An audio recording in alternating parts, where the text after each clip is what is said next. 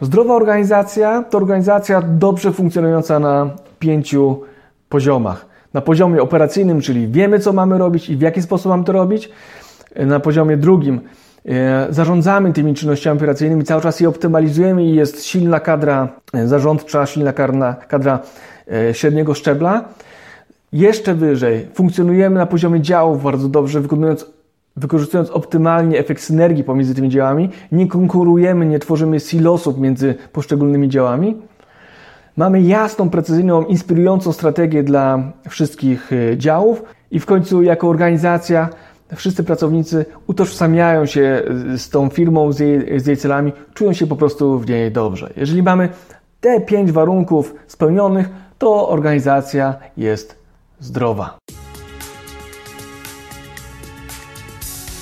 To jest podcast na zdrowie organizacji, którego celem jest dzielenie się ideami wspierającymi firmy w rozwoju. Cześć, witajcie na kanale podcastu na zdrowie organizacji. Tutaj rozmawiamy z moimi gośćmi o tym, jak mądrze rozwijać firmę. Nazywam się Maciej Sasin i jestem konsultantem rozwoju organizacji, ale także trenerem i coachem. Wspieram firmy w osiąganiu dojrzałości biznesowej. Pomagam im przechodzić kryzysy w rozwoju Moją misją jest budowanie zaangażowania pracowników. Do podcastu zapraszam trenerów, konsultantów, menedżerów, właścicieli firm, czyli wszystkich tych, którzy mają doświadczenie w przełamywaniu ograniczeń, które towarzyszą rozwojowi każdej organizacji. Zapraszam do słuchania, obserwowania i komentowania. Macie Sasin.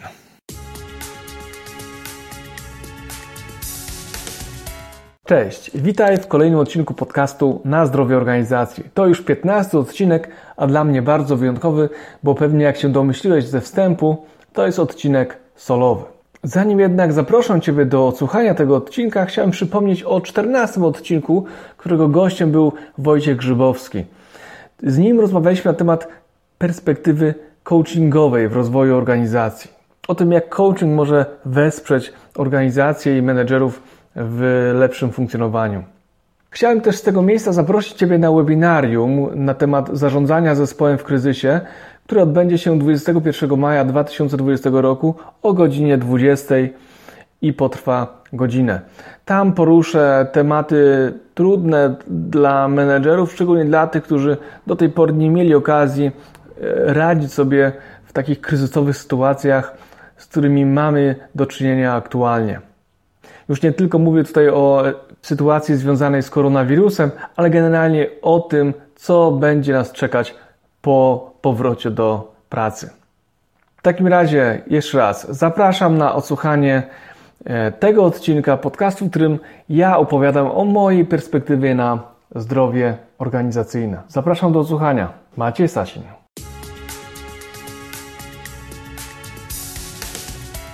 Tym odcinku podcastu, dla mnie wyjątkowym, bo pierwszym celowym, chcę podzielić się z Wami swoją wizją budowania zdrowych organizacji. Do tej pory rozmawiałem z moimi interesującymi gośćmi, a teraz przyszedł czas, aby podzielić się swoim punktem widzenia na zdrowe organizacje. A zdrowe organizacje, moim zdaniem, funkcjonują dobrze na wielu różnych poziomach. Zdrowie organizacji dobrze oddaje na przykład balans scorecard, czyli zrównoważona karta wyników. Mm, pokazują na bardzo szeroką perspektywę, tak i finansową, perspektywę klienta, procesów wewnętrznych, jak i celów rozwojowych w firmie.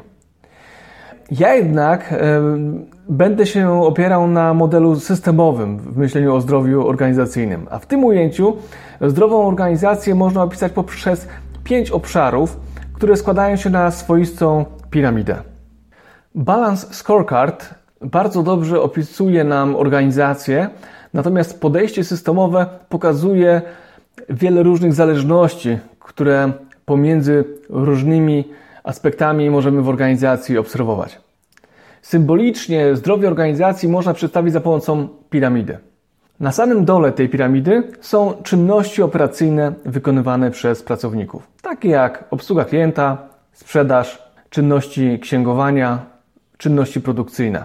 Na drugim miejscu, na, troszeczkę wyżej na tej piramidzie, mamy nadzór nad tymi czynnościami e, poprzez albo szczebel zarządzający, albo jak w jakiejś innej formule, gdzie mamy konkretne wskaźniki, na których możemy bazować i mieć pewność, że czynności operacyjne są dobrze wykonane. Trzeci poziom zdrowia organizacyjnego to dobra współpraca pomiędzy częściami organizacji. Czyli działy muszą dobrze ze sobą kooperować, wiedza pomiędzy działami musi dobrze przepływać, żeby e, organizacja mogła dobrze funkcjonować. A przede wszystkim także szczebel menedżerski musi dobrze się ze sobą komunikować. Czwarty poziom to poziom strategii firmy, czyli firma tą strategię po pierwsze musi posiadać, a po, po, po drugie umiejętnie ją realizować w praktyce.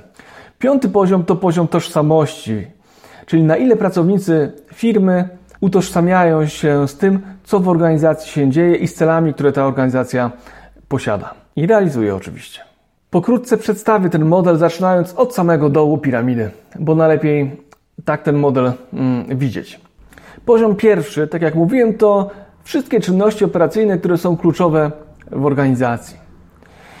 I określenie, czy organizacja jest zdrowa, właśnie od tego trzeba zacząć, czyli zastanowić się i odpowiedzieć na pytanie, czy pracownicy to, co robią, rzeczywiście wykonują w odpowiedni sposób. Czy to, co robią, dodaje firmie i jej klientom wartości teraz albo w przyszłości. Mówiąc tutaj słowami Druckera, chodzi o to, aby robić rzeczy właściwe we właściwy sposób. Wszelkie inne działania można umieścić w kategorii marnotrawstwa, biurokracji, nadprodukcji, nie wiem, strat, pustych przebiegów czy pracy, która nie jest po prostu potrzebna. Zatem należy unikać przebiegów z pustą taczką. Należy też unikać działań nieprzemyślanych, chaotycznych, impulsowych, podejmowanych pod wpływem chwili czy bez głębszej analizy. To jest tak naprawdę opis tego, co dzieje się w niezdrowych czy nie, niezbyt dobrze zarządzanych organizacjach. Aby budować zdrowe organizacje, musimy zadbać o odpowiednią jakość e, działań operacyjnych, odpowiednią ilość e, tych działań wykonywanych w organizacji oraz oczywiście, żeby ten kierunek był zgodny ze strategią firmy. Ponieważ jeżeli to wszystko nie będzie ukierunkowane tak, jak chcemy, niestety, ale no, organizacja będzie e, nieefektywna i nie będzie realizować celów, które gdzieś na początku sobie założyliśmy. Pracownicy będą się rozpraszać, organizacja będzie się dekoncentrować, a cele nie będą realizowane w odpowiedni sposób. Tutaj musimy spojrzeć na procesy, które są w organizacji, e, na to, e, jakie są standardy wdrożone, a też na to, jakie są instrukcje postępowania i procedury. No i jak się domyślacie, w wielu organizacjach to w żaden sposób nie funkcjonuje. Czyli organizacje niezbyt świadomie zarządzają e, tymi procesami, czynnościami podstawowymi, które gdzieś tam są, czy powinny być wykonywane. Bardzo mało z tych rzeczy jest spisanych na papierze, e, w formacie podręczników, instruktarzy. To wszystko często jest gdzieś rozproszone w głowach pracowników, ewentualnie częściowo rozpisane. Najlepiej to widać wtedy, kiedy chcemy wdrożyć kogoś do organizacji. No wtedy to rzeczywiście Mm, bardzo trudno zrobić, ale też widać to wtedy, kiedy któryś z pracowników odchodzi z organizacji, no i wtedy nagle się okazuje, że on całą wiedzę ma w głowie, no i nie wiadomo co dalej e, i w którym kierunku e, robić. Bardzo często taką osobę zastąpić. Więc zdrowe organizacje są zabezpieczone przed tego rodzaju sytuacjami. Dlatego zdrowie organizacji świadczy to, jak świadomie zarządzają wiedzą o procesach które e, w tej firmie są realizowane i które są kluczowe do tego, żeby dostarczać wartość dla klienta, no i oczywiście dochód dla całej firmy. Zdrowe organizacje nie tworzą w tym kontekście jakichś sztucznych przebiegów, e, procedur, które prowadzą do nadmiernej biurokracji. Posługują się tutaj naprawdę zdrowym rozsądkiem, czyli dokumentacja i papierologia jest potrzebna, ale tylko na tyle, na ile wspiera cele, które są do osiągnięcia i pozwala bezpiecznie przeprowadzić organizację w dobrym kierunku i rozwijać ją. No bo wiadomo, biurokracja może też spowalniać procesy. To wszystko jest takie ważne, ponieważ w biznesie pieniądze biorą się właśnie ze standaryzacji działań, a już na pewno duże pieniądze. Wyobraźmy sobie taką sytuację, że wszystkie czynności w organizacji wykonujemy za każdym razem inaczej takie postępowanie po prostu nie doprowadzi nas e, do dobrego finału. Musimy świadomie wykonywać tą pracę, którą mamy wykonywać, która jest wartościowa, w taki sposób, żeby ona rzeczywiście wnosiła coś do naszej, e, do naszej organizacji. Dojrzałe firmy dokładnie wiedzą, co robić i w jaki sposób robić, ale też dokładnie wiedzą, czego nie robić. Czyli wiedzą, e, czego się nie opłaca robić lub czego się nie, opłaca dotyka, dotykać, ponieważ po prostu nie przyniesie to spodziewanego efektu. Często koncentrują się właśnie na swoim zakresie specjalizacji, nie wychodzą poza swoją branżę, poza swoją właśnie taką efektywność. Dojrzałe firmy po prostu wiedzą, co robić i w jaki sposób to robić, ale też dokładnie wiedzą, czego nie robić. Wiedzą, że nie zrobią tego dobrze lub nie jest to w zakresie ich specjalizacji, więc po prostu zostawiają tą robotę innym albo zlecają na zewnątrz. Zdrowe organizacje dążą też do optymalizacji tych procesów, które są najistotniejsze dla ich biznesu. E, planują działania, a następnie testują, sprawdzają ich efektywność, aż do momentu, aż nie będą po prostu optymalnie wykonywane ten sposób z czasem naprawdę osiągają bardzo dobre wyniki, a następnie dalej nad nim pracują, aby jeszcze je poprawić. Właściwie można powiedzieć, że nigdy nie ustają w miejscu w drodze do rozwoju. I to jest właśnie ten pierwszy poziom w kontekście zdrowych organizacji, czyli właśnie czynności operacyjne. No właśnie, ale to nie wystarczy do tego, żeby organizacja była zdrowa, no bo mamy jeszcze poziom nadzoru nad tymi czynnościami operacyjnymi. Czyli musimy mieć pewność, że firma zmierza w odpowiednim kierunku. Jeśli chcemy mieć pewność, że firma zmierza w dobrym, odpowiednim kierunku, zgodnie ze strategią, musimy wiedzieć, dlatego musimy monitorować kluczowe obszary jej działalności. I właśnie tutaj przydaje się nam balance scorecard, który wcześniej powiedziałem, właśnie, żeby mierzyć te cztery aspekty, czyli aspekty związane z procesami wewnętrznymi, z klientem, aspekty finansowe i rozwoju i cały czas mieć je w zasięgu ręki. One są niezbędne do tego, żeby organizacja mogła się rozwijać, a żebyśmy wiedzieli, że jest na po prostu dobrej drodze. W firmach częściej jednak mierzy się same efekty działań, a nie wskaźniki, które prowadzą do tych efektów. Dlatego często jest trudno prognozować to, jaka będzie kondycja organizacji w przyszłości. Dlatego, że koncentrujemy się zbyt często na samym wyniku, a nie, tym, a nie na tym, jak do tego wyniku e, mamy dojść. W tej sytuacji potrzebne są nam dashboardy, czyli takie tablice wyników, które wskazują, na ile jesteśmy blisko zakładanych celów i czy możemy e, te cele, czy musimy te cele w jakiś sposób zmienić. Te narzędzia umożliwiają właśnie analizę kluczowych aktywności, to znaczy tych, od których zależy przyszły wynik firmy. I tutaj takimi wskaźnikami może być na przykład ilość reklamacji, ilość wysyłanych ofert, ruch na stronie www, E, ilość odpadu na produkcji, wszystko oczywiście w zależności od, od działu. Ważne jest, abyśmy dokładnie wiedzieli, jakie wskaźniki są dla organizacji istotne. Oczywiście do tego organizacja potrzebuje odpowiednich systemów, które pomogą nam e, zarządzać tą, tą wiedzą i tymi wskaźnikami, Oczywiście najlepiej w sprzedaży, aby to był, aby to był CRM. E, w większych firmach potrzebujemy jakiegoś sprawnego ERPA, no a monitorując działania e, na stronie internetowej potrzebujemy e, na przykład Google Analytics. Należy jednak zwracać uwagę na to, żeby wdrażając, wdrażając te wszelkie narzędzia, nie wylać po prostu dziecka z kąpielą i spowodować, że pracownicy będą w jakiś sposób oszukiwać wskaźniki. No i tutaj właśnie jest potrzebna rola menedżera średniego szczebla. No bo właśnie to menedżerowie średniego szczebla bardzo często świadczą o sile organizacji. Menedżerowie średniego szczebla są to często wysokiej klasy specjaliści, którzy do niedawna jeszcze wykonywali te czynności operacyjne, którymi teraz zarządzają. Mniej są skoncentrowani na strategii, a bardziej na jej realizacji w praktyce.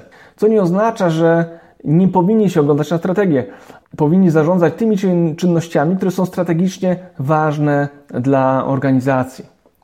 Na przykład, jeżeli moim celem jest jako organizacji bycie firmą, która dostarcza najlepszą jakość w danej kategorii, no to ja muszę jako menedżer średniego szczebla na tą jakość stawiać i na tą jakość zwracać największą uwagę.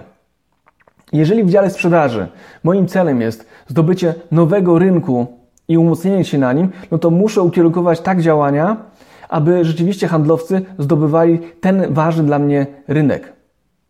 Objawami zdrowia organizacyjnego jest właśnie efektywne i wydajnie zarządzający menedżerowie, którzy wiedzą co i w jaki sposób mają wymagać od swoich zespołów, od swoich współpracowników. I odpowiednio tą wiedzę delegować też w dół, uświadamiać pracowników, co jest ważne. Oczywiście też są organizacje, y, które funkcjonują bez tego szczebla, tak zwane organizacje e, turkusowe. Natomiast no, to jest jakiś ewenement, jeżeli chodzi o mm, sposób zarządzania e, i wymaga on naprawdę bardzo dużej dozy dojrzałości, ale nie chcę o tym tutaj się rozwodzić.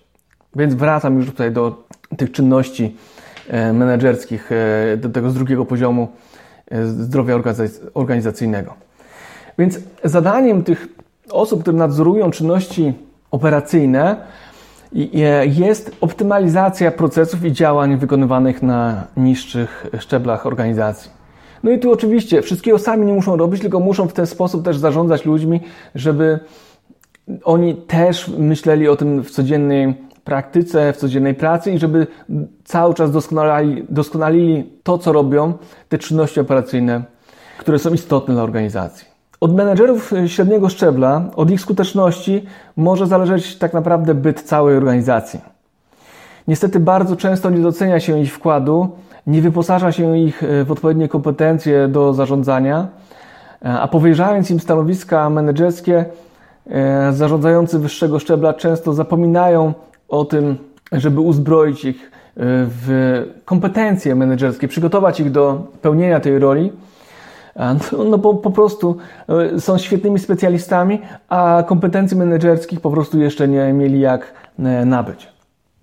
Tak właśnie dzieje się na przykład e, z menedżerami działu sprzedaży, kiedy menedżerem zostaje najlepszy handlowiec i w takim momencie on właściwie, no, można powiedzieć, że robi kawał dobrego obrotu, ale jeżeli nie będzie dobrym menedżerem, to można powiedzieć, że tracimy i dobrego handlowca, i dobrego i, i menedżera. Więc musimy tak dobierać te osoby, które mają zarządzać, żeby one rzeczywiście potrafiły przekazywać swoją wiedzę, motywować, inspirować, a niekoniecznie być najlepszymi na przykład sprzedawcami. Nie zawsze najlepszy specjalista będzie najlepszym menedżerem. Chociaż pewnie najtrudniej będzie go szukać, najtrudniej będzie go wyprowadzić w pole, tak? ale no, to nie jest jakby główne zadanie menedżera e, średniego szczebla zarządzającego czynnościami e, operacyjnymi. Jego celem jest zwiększanie potencjału, wykorzystanie szans, optymalizowanie e, i ukierunkowywanie właśnie ludzi, żeby pracowali zgodnie ze strategią firmy.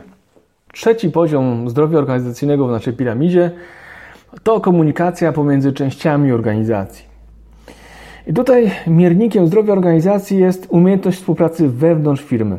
Komunikacja i współpraca między działami w organizacji jest tutaj najlepszym promierzem tego, jaki będzie e, sukces, czy w ogóle będzie e, sukces osiągnięty. Warto zadać sobie pytanie, czy działy w firmie mają poczucie realizacji wspólnego celu, jednej strategii, czy też postrzegają siebie jako konkurencję, a nawet jako wrogie jednostki, bo i tak bardzo często bywa. Zdarzenie konfliktu w organizacjach najczęściej występuje na styku działów, np. sprzedaży i marketingu, produkcji i jakości, logistyki i produkcji. Natomiast zdrowe organizacje funkcjonują w taki sposób, że wszystkie te działy w firmie grają do jednej bramki i rozumieją nie tylko swoje cele, ale także cele innych działów. Wychodzi z tego efekt synergii, a nie efekt walki. I jak tutaj mierzyć jakby tą jakość tej komunikacji pomiędzy częściami organizacji? No przede wszystkim e, pytanie, czy są spotkania wewnętrzne, międzydziałowe, które pozwalają na takie update'owanie siebie wzajemnie, tego, co się dzieje w poszczególnych działach, czego wzajemnie od siebie potrzebujemy. Jak te informacje przepływają? To jest bardzo ważne. I w ogóle, czy są spotkania firmowe, które budują tożsamość e, wobec e, celów i strategii firmy? To jest bardzo ważny e, miernik czy próbnik tego, czy organizacja jest zdrowa. I nie myślę tutaj tylko o imprezach integracyjnych, ale myślę tutaj przede wszystkim o sytuacjach, gdzie wspólnie pracownicy różnych działów mogą realizować, zastanawiać się nad realizacją strategii e, firmy. Jeżeli pojawiają się jakiekolwiek konflikty w organizacji, no to w zdrowych organizacjach one są szybko rozwiązywane i jest platforma do rozwiązywania tych konfliktów, są wypracowane metody, co i w jaki sposób będziemy e, rozwiązywać. No ale przede wszystkim, chyba najważniejsze, że wszystkie działy rozumieją strategię firmy tak samo. Nie ciągną kołdry każdy w swoją stronę, tylko rzeczywiście realizują działania, które przybliżają firmę do realizacji jej strategii. Jak to może wyglądać źle z perspektywy funkcjonowania firmy? No weźmy na tapetę tutaj e, najprostszy przykład, czyli konflikt pomiędzy działem sprzedaży a marketingiem. Więc znowu, jak zwykle nie wiadomo o co chodzi w tym konflikcie, no to chodzi o komunikację. Problem w tym, że działy marketingu i sprzedaży nie rozumieją się. Przede wszystkim z dość mizernym e, skutkiem komunikują swoje potrzeby. Kiedy pojawiają się między nimi zgrzyty, cała energia idzie w poszukiwanie winnych, a nie rozwiązań. Strony zarzucają sobie brak kompetencji, zamiast skoncentrować się po prostu na efektywnej pracy, współpracy. Więc zamiast poszukiwać winnych, organizacje powinny koncentrować się na poszukiwaniu rozwiązań i unikać tracenia energii na bezproduktywne spory. Błędy, nieporozumienia, to wszystko trzeba po prostu wyjaśniać i wyprowadzać wnioski z tych niepowodzeń w kolejnych działaniach. Myślę, że takim ważnym aspektem jest wdrożenie w organizacji, zdrowej organizacji praktyk, które umożliwiają takie dobre wspólne planowanie, testowanie tego, co zaplanowaliśmy, no i później sprawdzanie, czy, czy to, co zaplanowaliśmy, rzeczywiście udało się wdrożyć w praktykę. A jeżeli to jest e, nieskuteczne, no to trzeba usiąść i z powrotem porozmawiać, słuchajcie, co możemy zrobić, żeby było lepiej, efektywniej, wydajniej, żebyśmy osiągnęli nasze wspólne cele. Dlatego e, w kontekście działu marketingu i sprzedaży kluczowa jest nieustanna praca i nad tym, jak, w jaki sposób e, się komunikujemy i w ogóle, żebyśmy się komunikowali, żebyśmy wiedzieli, gdzie wspólnie zmierzamy, że realizujemy jeden cel, a nie, że jeden dział jest ważniejszy od, od drugiego. Kolejny przykład takiego konfliktu w organizacji to konflikt pomiędzy działem produkcji a e, działem sprzedaży. I znowu, jak nie wiadomo o co chodzi, to chodzi o pieniądze i o komunikację. Działy te często bardzo się nie lubią albo nie rozumieją. E, też nie rozumieją tego, w jaki sposób funkcjonują, czego od Ciebie potrzebują i w jaki sposób optymalnie działać. Każdy gdzieś koncentruje się na tym, no, dział produkcji na tym, żeby e, technologicznie coś wykonać, a dział sprzedaży na to, żeby to sprzedać. No i każdy e, widzi tylko ten swój kawałek, którego, do którego się przywiązuje i który jest w jego obszarze wpływu. Natomiast trudno tym obu działom spojrzeć na swoją specyfikę pracy i swoje, swoje potrzeby. Więc muszą zacząć traktować się po partnersku i postrzegać siebie wzajemnie nie jako wrogów, ale jako, jako współzależne od siebie działy. Nie trudno jednak od konflikt, kiedy każda ze stron ma wrażenie, że druga chce ją wykorzystać lub stawia się wyżej w hierarchii, e, koncentrując się na realizacji swoich celów, konkurując o zasoby czy o budżety. Więc tutaj w organizacji musimy zadbać o to, aby te wszystkie tarcia były usuwane. Dlatego uważam, że raz w miesiącu, żeby organizacja mogła być zdrowa, te wszystkie e, jednostki organizacyjne powinny się komunikować w sposób otwarty, spotykać, rozmawiać ewentualnie rozwiązywać spory, konflikty, które narosły w ciągu danej jednostki czasu i upewniać się cały czas, że realizujemy wspólne, założone cele i strategie, a wszelkie problemy, które się pojawiły, no po prostu trzeba na bieżąco usuwać. I najważniejsze znowu, nie szukać winnych, szukać rozwiązań. Nie patrzeć tylko na to, że inni są źli, y, a my jesteśmy tacy fantastyczni, tylko popatrzeć, ok, to co my możemy też zrobić, żeby ten drugi dział mógł lepiej funkcjonować, żebyśmy my swoim działaniem nie utrudniali mu jego pracy. Kolejny, czwarty obszar zdrowia organizacji, w tym moim modelu zdrowia systemowego, to strategia firmy. I on tutaj wielokrotnie się już przejawiał. Tak naprawdę on jest obecny wszędzie, w czynnościach operacyjnych, w czynnościach nadzorczych nad czynnościami operacyjnymi, w końcu w komunikacji między częściami organizacji. ponieważ strategia firmy spaja całość. I tutaj mam na myśli kierunki, cele działania. E, one muszą być jasno i precyzyjnie komunikowane wszystkim e, jednostkom.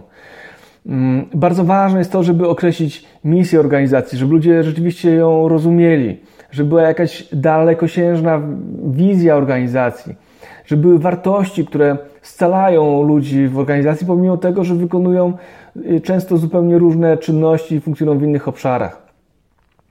Świadomość celów i ich zrozumienie przyczynia się po prostu do zwiększenia zaangażowania pracowników. I zdrowie organizacji widoczne jest właśnie w zdolności tej firmy do koncentracji na aspektach, y, które są kluczowe do realizacji celów strategicznych, no i tych operacyjnych, które wynikają ze strategii.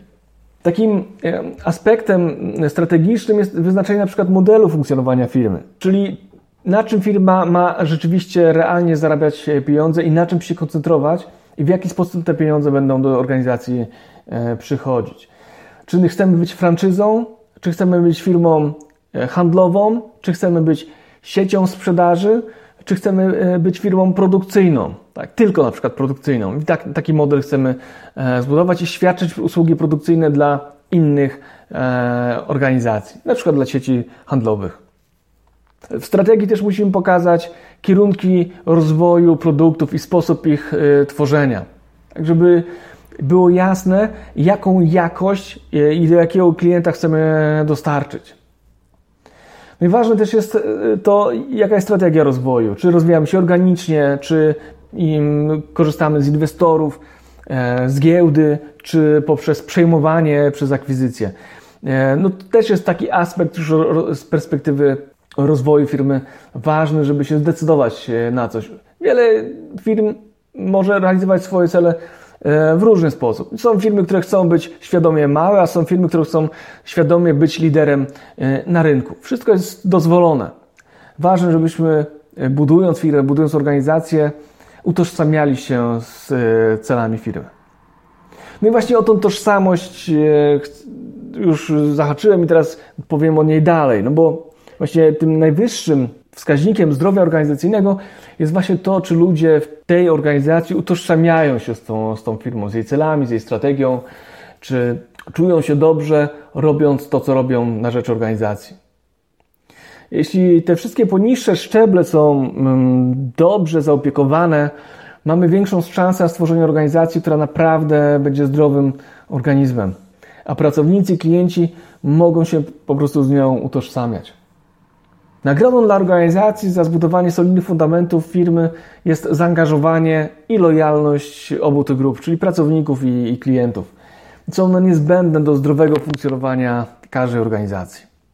Problemy z utożsamianiem się z organizacją mogą przyczyniać się do osłabienia każdego z poniżej opisanych niżej e, szczebli czy, czy poziomów funkcjonowania organizacji. Mogą być przyczyną spadku efektywności organizacji jako całości, a mogą wręcz prowadzić do patologii w tych organizacjach. Więc e, tożsamość organizacji, czy utożsamianie się z organizacją jest takim dobrym miernikiem tego, czy organizacja jest y, zdrowa, czy ludzie w organizacji czują się dobrze i czy klienci tą organizację postrzegają jako godną zaufania, na przykład, jako godną polecenia, czy po prostu utożsamiają się z produktami, które oferuje. Ludzie, którzy utożsamiają się z organizacją, potrafią poświęcić dla niej naprawdę wiele. Nie liczą każdej minuty do nadgodzin, nie chowają pomysłów w szufladach i głowach, mówią o nich. Jak są chorzy, to z bólem idą na to zwolnienie, bo wiedzą, że kiedy ich nie będzie, innym będzie trudniej. Więc nie ma problemu absencji, takich bezsensownych zwolnień chorobowych. Jest dużo mniejsza rotacja, bo ludzie chcą w tej organizacji pracować. Po prostu utożsamiają się z organizacją. Czują się też dobrze w zespołach, w których e, funkcjonują wiedzą, że te zespoły są efektywne i że jest tam pełna akceptacja ich, ich osoby, że mogą szczerze mówić o tym, co im nie pasuje też w organizacji i nie muszą się ukrywać swoimi uwagami, które do niej mają, bo wiedzą, że po prostu zostaną wysłuchani. Ludzie, którzy utożsamiają się z organizacjami, po prostu nie chcą od nich odchodzić, a w drugą stronę przyciągają do firmy najlepszych współpracowników. I też ludzie, którzy utożsamiają się z organizacją, mówią innym, czy zwracają innym uwagę, co robią źle, co robią nie tak, bo wiedzą, że żeby osiągnąć cel, musimy być przede wszystkim, przede wszystkim skoncentrowani, ale też musimy być uczciwi. Także wspólnie od siebie zależymy. Więc zdrowa organizacja to organizacja, w której ludzie po prostu się utożsamiają z jej celami, strategią, z innymi członkami zespołu, ale też z tym, co robią, z tym, co firma oferuje i, i, na, na rynku i klientom. Więc podsumowując, zdrowa organizacja to organizacja dobrze funkcjonująca na pięciu poziomach. Na poziomie operacyjnym, czyli wiemy, co mamy robić i w jaki sposób mamy to robić.